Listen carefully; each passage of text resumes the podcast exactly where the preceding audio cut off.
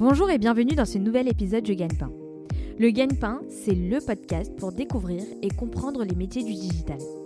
Je suis Majdeline Sounoun, cofondatrice du Gagne-Pain, et notre ambition est de vous présenter à chaque épisode un nouveau métier pour faire les bons choix pour votre projet professionnel et vous aider à trouver le gagne-pain qui vous convient.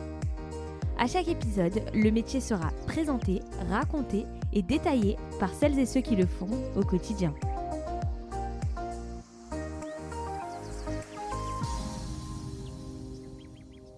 Bonjour Augustin. Bonjour Majdeline. On est ravis de t'accueillir sur le Gagne-Pain aujourd'hui. Euh, on va parler de digitalisation des points de vente euh, et de Drive to Store. Mais avant de commencer, on aimerait en savoir plus sur toi.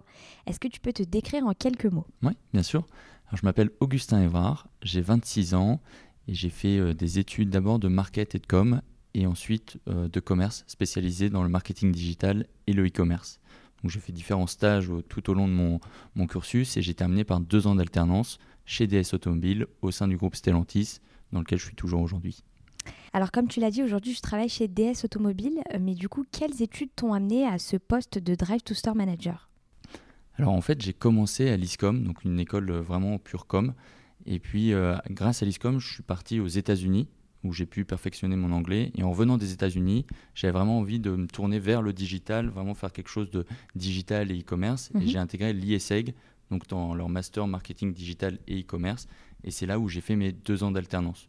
Donc j'ai vraiment euh, pris ce que j'avais dans, le, dans mon master euh, euh, à l'ISEG en alternance et je pouvais l'appliquer directement chez DS Automobile, chez Stellantis. Et du coup, tu es resté après ton alternance chez DS Exactement. En gros, ils m'ont proposé directement juste après mon alternance, ils m'ont proposé de, de, rester, de prendre le poste sur lequel j'étais, mais à temps plein en CDI. Alors concrètement, qu'est-ce qu'un Drive to Store Manager? Le rôle d'un Drive to Store Manager, euh, c'est vraiment, comme son nom l'indique, d'amener des, prospects en concession pour, le, pour ce qui est de l'automobile. Donc en fait, tous, les, tous mes utilisateurs sur le site web, moi mon but c'est d'arriver à les faire prendre rendez-vous dans ma, ma concession, autour, dans une concession autour de chez eux, dans mes, euh, dans mes différents pays. Et donc on a plusieurs euh, leviers là-dessus. Donc on a les formulaires. Donc chaque lead généré, donc un lead, c'est en gros c'est un contact mhm. entre un, un prospect, enfin un utilisateur et un concessionnaire, par exemple. Donc euh, on a différents leviers, donc un, formulaire, on va avoir euh, une demande de rendez-vous, euh, que ce soit après-vente ou bien juste véhicule neuf pour avoir une offre commerciale ou un essai. Tout ça, c'est autant de leviers qu'on utilise, qu'on vient améliorer, qu'on vient mettre à disposition des pays autour du monde, parce que je suis en centrale, moi, et du coup je communique énormément avec les pays aux quatre coins du monde. Et donc on vient leur mettre à disposition des outils dans le but de convertir, donc d'amener ces utilisateurs en concession derrière. Donc c'est utiliser le, digital à une fin physique finalement. Tout à fait, exactement. Leur parcours dans l'automobile, aujourd'hui, euh, le parcours d'un utilisateur et d'un client commence toujours de plus en plus sur le digital. C'est-à-dire qu'ils viennent prendre de l'information sur le digital mhm. et ensuite seulement ils se rendent en concession. Donc on va avoir une phase d'awareness, de, de, découverte du produit euh, par, euh, par nos, nos, sites web avec euh, découvrir le véhicule et autres. Mais à la fin, notre but quand même, c'est d'amener cet utilisateur, un maximum d'utilisateurs en concession pour que le, le conseiller expert, que notre vendeur, prenne le relais et conclue une vente derrière. Et puis s'ils se rendent en concession, c'est que déjà, il y a la moitié du travail qui a été fait en amont en termes d'information. Exactement. En fait, aujourd'hui, euh, on le voit de plus en plus. Avant, en, point de vente, un client se rendait peut-être deux, trois fois avant d'acheter, mhm. parce qu'il avait besoin de découvrir le véhicule, d'avoir énormément d'informations. Aujourd'hui, ces informations, il les trouve sur notre site web. Les, on, a, on, a, des technologies euh, qui permettent de configurer son véhicule, qui permettent de visualiser le véhicule sous, tous ses angles. Donc, l'information, le prix, le, le, design, la couleur disponible, tout ça, il l'a déjà sur le digital. Donc, on utilise vraiment ces outils digitaux. Et ensuite, effectivement, il arrive en concession quasiment presque pour signer. Il fait peut-être une à deux visites euh, en point de vente. Donc toi, euh, ton rôle aussi, c'est d'apporter cette information-là et que quand il arrive en concession, le vendeur n'est plus qu'à conclure la vente finalement. C'est un des, un des gros enjeux, mhm. c'est-à-dire qu'il faut qu'on apporte la bonne information au bon moment à notre, à notre vendeur, à notre commercial derrière. C'est-à-dire que si jamais euh, le client, enfin l'utilisateur me dit, bah, écoutez, aujourd'hui, moi j'ai une BMW et euh, je souhaite la faire reprendre pour passer sur un DS7 Crossback, par exemple, eh ben, dans ce cas-là, il faut qu'on lui donne l'information à notre vendeur. Comme ça, il peut préparer son argumentaire et il connaît déjà le client. Est-ce que le client souhaite être contacté par téléphone ou bien par mail? Quels sont les horaires dans lesquels il souhaite être contacté? Parce que peut-être il n'est pas disponible entre 9h et 18h. Mhm. Il a peut-être une préférence pour être contacté entre 18 et 20h.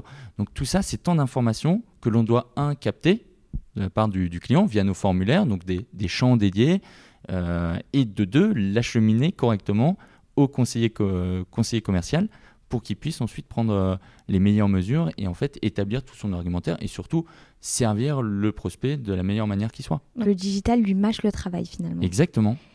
Et, quels outils euh, vous utilisez au quotidien justement pour y arriver?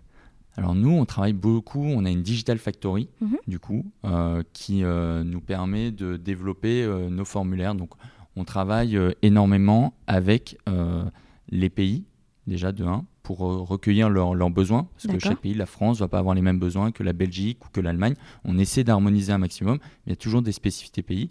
Et ensuite, on va travailler de concert avec euh, les product owners de la Digital Factory pour qu'ils puissent, donc un product owner, c'est le, responsable d'un produit. Euh, et là, en l'occurrence, on a responsable d'un produit formulaire, responsable d'un produit euh, rendez-vous après-vente. Donc ça, c'est les plateformes digitales.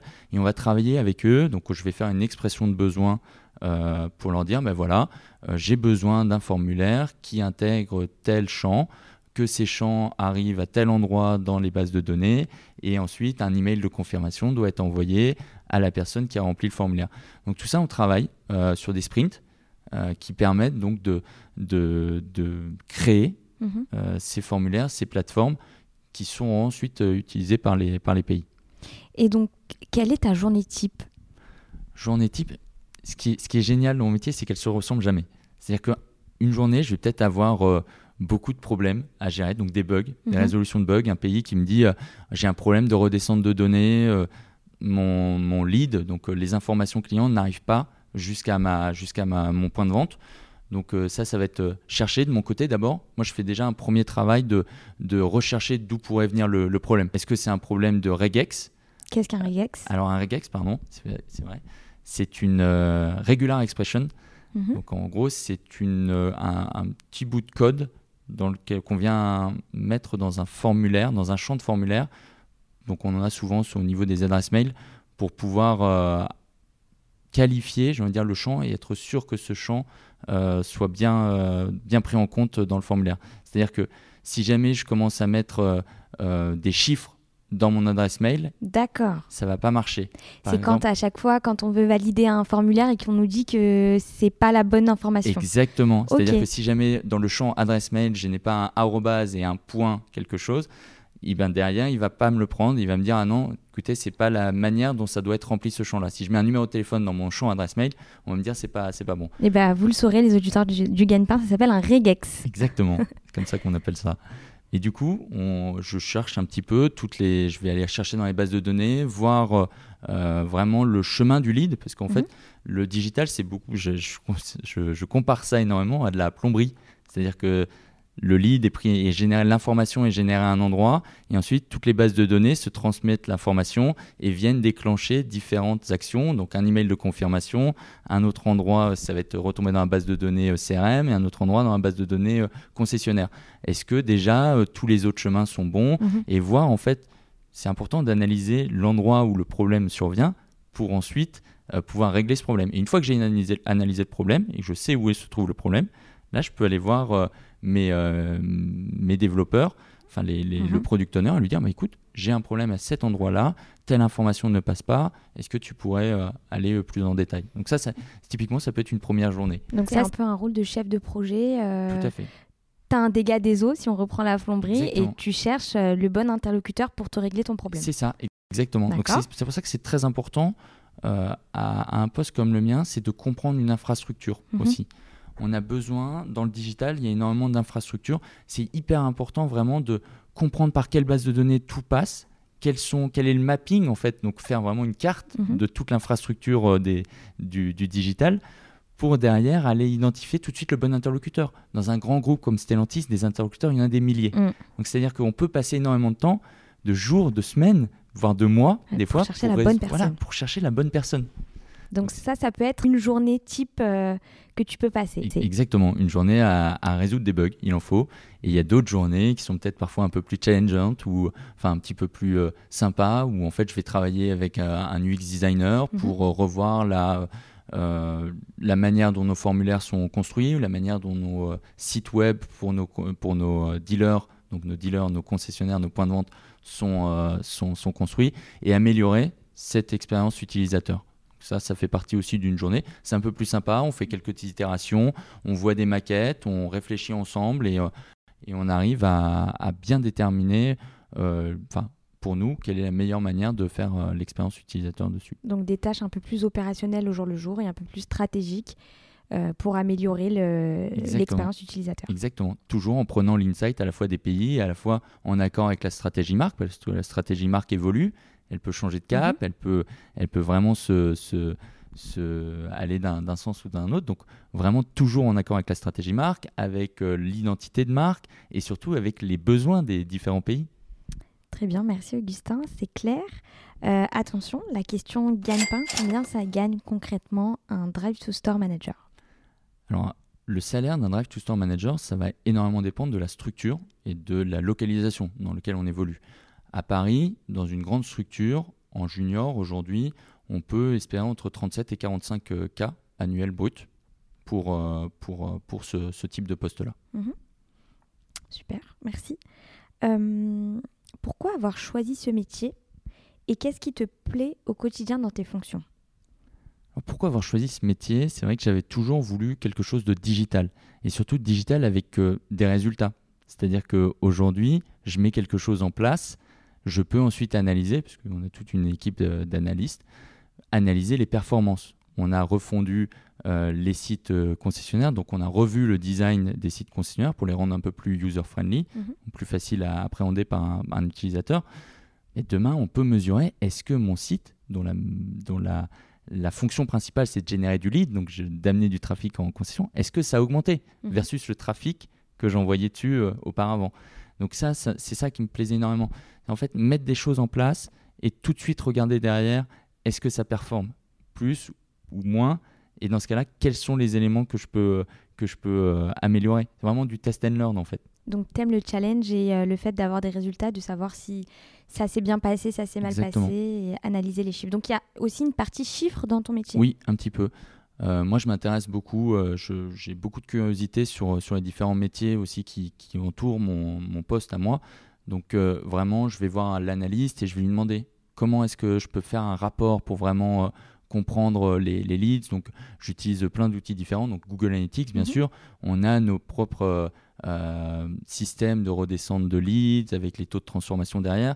Et ensuite, c'est d'agréger tout ça. Alors, je travaille avec Excel, je travaille avec Google Data Studio aussi qui me permettent de créer mes petits rapports à moi parce que j'ai besoin parfois un besoin très spécifique de voir vraiment la performance de tel pays parce Mhm. que tel directeur marketing me dit que euh, sa performance baisse, qu'il comprend pas pourquoi il a moins de leads peut-être aujourd'hui. Donc là, j'ai besoin de faire un zoom et euh, j'ai besoin de réagir vite. Et du coup, c'est important pour moi d'aller d'aller voir ça et de, de pouvoir comprendre les chiffres. Donc effectivement, il y a une partie chiffrée dedans et qui me permet de d'analyse Mhm. qui te permet de mieux comprendre ton environnement. C'est hyper important, je pense. Mm. Euh, de ton point de vue et avec ton expérience, quelles sont les compétences clés qu'il faut pour faire ce métier? Alors de mon point de vue, je dirais que la curiosité et l'adaptabilité, c'est très important. La curiosité, euh, parce que comme je le disais, j'ai besoin vraiment, enfin, je, je- parfois je vais voir vraiment d'autres métiers qui n'ont pas tellement de rapport avec celui que je fais. Par contre, ça donne une vue d'ensemble. Et en fait, en allant chercher dans le, dans le, dans le petit coin et, en cherchant au-delà au-delà de mon périmètre, vraiment m'intéresser à ce que les autres font, ça me permet vraiment d'avoir une vue d'ensemble et de mieux comprendre la structure dans laquelle j'évolue et quels sont les tenants et aboutissants de chaque décision. Donc vraiment, la curiosité, c'est vraiment quelque chose d'hyper important. Mhm. Et l'adaptabilité, parce que on change énormément de, de, de stratégie, on, on, change, on a des besoins, on a des besoins euh, euh, immédiats. on a un problème de redescente de données, de leads, des, données qui n'arrivent plus au concessionnaire. C'est de la perte business sèche, mhm. en fait, pour un, pour un point de vente. Donc à ce moment-là, il faut une, une, réactivité, une adaptabilité et surtout, euh, euh, comme je le disais au début, aller contacter tout de suite la bonne personne. Donc la curiosité toujours de savoir quelle est la personne derrière qui, qui détient la clé pour, euh, pour m'aider. Voilà, c'est aussi un, un, des, un, des, éléments. La gestion du stress également? Oui, il y a eu, il y a eu il y a des périodes de stress parfois, mhm. effectivement. Là, je le disais avec ces histoires de, de, leads qui peuvent ne, parfois ne pas retomber pour une raison X ou Y.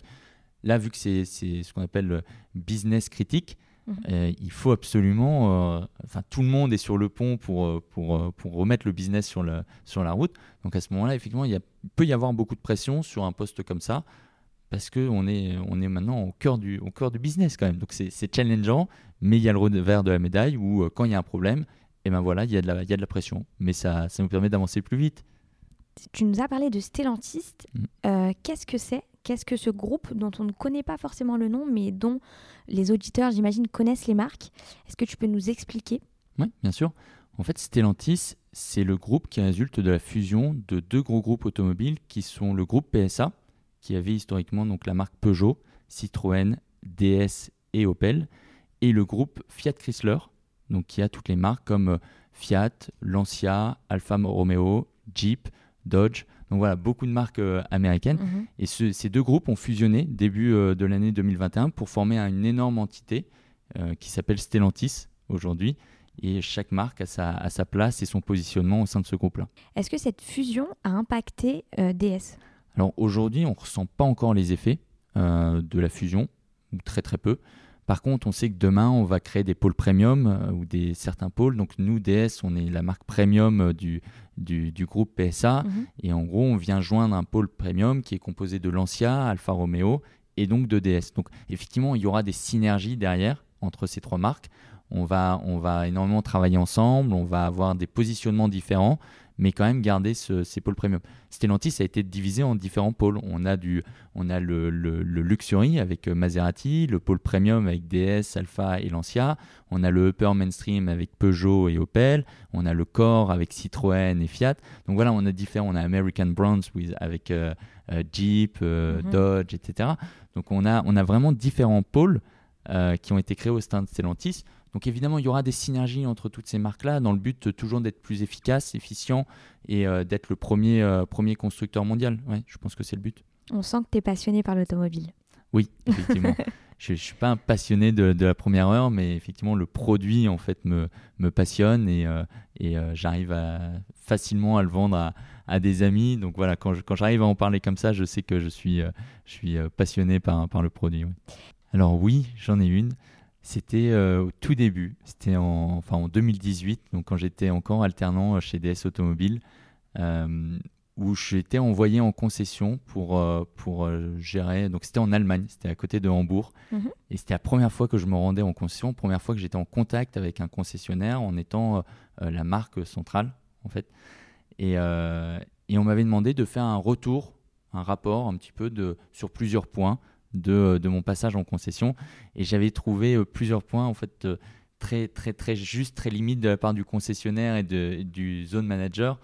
Et en fait, j'avais écrit un mail, un énorme mail, en remontant tous les points qui n'allaient pas et en envoyant ça directement au directeur euh, marketing monde de, la marque, en mettant au moins une vingtaine de personnes en copie. Et depuis le temps, mon, mon, mon boss, mon N plus 1, m'appelle le sniper parce qu'en fait, c'est pas des choses qui se faisaient dans, dans ce type de groupe-là. Donc, j'ai gagné mon surnom de sniper et euh, je pense que je me, je me reprendrai à deux fois avant de faire un mail euh, de ce type-là. Et ils doivent t'attendre au tournant du coup euh, quand tu te déplaces en concession Exactement, ça a été un peu le, ça a été un peu le, le jeu, c'était de se dire bon lui on peut l'envoyer en concession mais il va falloir et on va voir comment est-ce qu'il réagit aujourd'hui. Donc je me suis, j'ai pris, j'ai pris des pincettes maintenant, j'ai mis un peu d'eau dans mon vin et j'ai plus beaucoup plus de de, retenue dans mes, dans mes mails de retour. J'en profite du coup, euh, transition, tu parlais de déplacement, donc c'est un mode de vie qui est courant dans ton métier? Alors c'était extrêmement courant avant le Covid. Mhm. Euh, aujourd'hui, la crise du Covid nous, euh, nous, nous bloque un peu plus. mais effectivement, en fait, il y a une deuxième casquette donc, que j'ai qui est la digitalisation des points de vente. et à ce titre, effectivement, je me suis pas mal déplacé en Espagne, en France, en Allemagne, au UK, donc euh, en Angleterre, Belgique, euh, Pays-Bas, Italie aussi, pour aller voir justement des concessionnaires, aller prendre, prendre vraiment de l'inside terrain, en Mhm. fait vraiment avoir le feedback d'un concessionnaire parce que c'est lui qui est en première ligne face à nos clients. Au final, si demain on est tous payés, c'est parce que le concessionnaire a réussi à faire une vente. Mm. Donc j'ai besoin vraiment d'avoir à la fois donc des, des- des informations venant d'eux. Euh, donc souvent, je suis en contact avec des concessionnaires ici en France où je les appelle et je leur dis mais tiens, tu penses quoi de ça ou qu'est-ce qui t'aiderait sur tel outil, les formulaires, quelle est l'information qui t'aiderait ou l'outil qu'on te met à disposition, de quelle manière je pourrais le rendre plus efficace. Et c'est hyper important. Donc je me Mhm. déplaçais au titre euh, digitalisation des points de vente mais je prenais aussi beaucoup d'insights pour l'autre casquette qui était le drive to store en disant mais qu'est-ce qui t'intéresse d'avoir comme information? Quelle information t'intéresse euh, d'avoir sur un client quand, quand il arrive? Qu'est-ce que tu aimerais bien savoir? Quel outil? Et donc au titre de la digitalisation des points de vente, on a sorti là un nouvel outil qui est un configurateur 3D, donc sur un écran tactile qui permet vraiment de configurer son véhicule grâce à des images 3D haute, euh, haute définition euh, son véhicule, de le voir sur toutes les, les coutures et d'ajouter toutes les options. Et ça, aujourd'hui, on a énormément travaillé avec, euh, avec des points de vente pour avoir, enfin, typiquement, quel, quel outil, quelle fonctionnalité vous aimeriez bien avoir dedans. La sauvegarde, l'envoi directement de la configuration dans l'outil du point de vente Mhm. pour pouvoir faire une offre commerciale directement sur, sur la configuration l'intégration des stocks de véhicules neufs ou de véhicules d'occasion. Donc tout ça, on l'a travaillé. Et effectivement, c'est grâce à tous ces insights euh, terrain euh, qu'on arrive aujourd'hui à sortir des outils qui soient performants pour, euh, pour notre réseau. Parce que c'est eux qui vont l'utiliser finalement. Exactement, c'est eux qui l'utilisent. Et encore une fois, c'est eux qui sont en première ligne et c'est eux qui vendent les voitures euh, directement aux au, au- aux clients. Donc avant le Covid, pas mal de déplacements. J'ai entendu UK, quelques pays qui parlent anglais. Donc l'anglais est primordial dans ton métier? Bah, dans mon métier, en fait, je dirais plus, c'est plus dans la structure dans laquelle on évolue qu'une langue est importante. C'est-à-dire que aujourd'hui, on fait partie du groupe Stellantis. Euh, moi, je suis en centrale euh, marque, donc effectivement, j'ai des contacts avec tous les pays. Alors principalement en Europe, mais aussi le Japon ou la Malaisie, etc. Donc effectivement, là, à ce moment-là, l'anglais est important. Un Drive to Store Manager qui n'a comme marché que la France, s'il n'a que des fournisseurs français, Mm. évidemment, il peut se permettre de, de ne parler que français. Mais effectivement, moi, aujourd'hui, c'est primordial. Je fais quasiment au moins 80% de mes réunions en anglais parce qu'on a des, des collègues en Espagne, que je parle avec des Italiens aussi euh, euh, de chez Stellantis, que j'ai un fournisseur qui est basé en Allemagne. Et donc, l'anglais est la langue commune sur laquelle on se retrouve tous. Super, merci Augustin. Est-ce que tu aurais un livre ou un film à conseiller à nos auditeurs autour de, de- de ton métier, de ton mindset? Alors autour de mon métier, spécialement sur le Drive to Store, je vais pas en avoir comme ça. Par contre, le mindset, oui, la curiosité et surtout l'envie d'aller plus loin, euh, il y en a pas mal que j'ai que j'ai regardé. En fait, c'est tous les livres, les films et les livres un peu biographiques. Donc typiquement la, la biographie de Elon Musk est très inspirante. Euh, les, le- la biographie, le film de Steve Jobs euh, Mhm. est aussi très très sympa. De Social Network sur la création de Facebook et même d'autres euh, en dehors du digital, j'ai envie de dire euh, sur sur le, le- la création de McDonald's. Tout ça, c'est des, c'est des, vraiment des, des films, moi, qui m'inspirent et qui me permettent de me dire, allez, il faut aller encore plus loin, il faut aller chercher toujours derrière. Il faut pas seulement s'arrêter Mhm. à ce qu'on a devant nous. Toujours aller chercher plus loin, toujours aller gratter plus loin, euh, s'entourer des bonnes personnes, poser des questions et surtout toujours garder un esprit positif dans, dans, le, dans le travail. Et ça, ça c'est important, surtout dans les coups durs. C'est ce que tu appliques au quotidien. Exactement, ce que j'essaye d'appliquer au quotidien. Ouais. Merci Augustin pour cette interview. Merci, Mageline. À bientôt. À bientôt. Merci beaucoup d'avoir écouté ce nouvel épisode du Gagne-Pain. Si vous aimez le Gagne-Pain, laissez-nous 5 petites étoiles sur Apple Podcast ou sur votre application de podcast ou de streaming préférée. N'oubliez pas de vous abonner au Gagne-Pain. Vous pouvez nous écrire et nous envoyer vos suggestions ou vos commentaires sur legagnepain.fr. Retrouvez-nous également sur les réseaux sociaux pour suivre notre actualité. À bientôt pour un nouvel épisode du Gagne-Pain.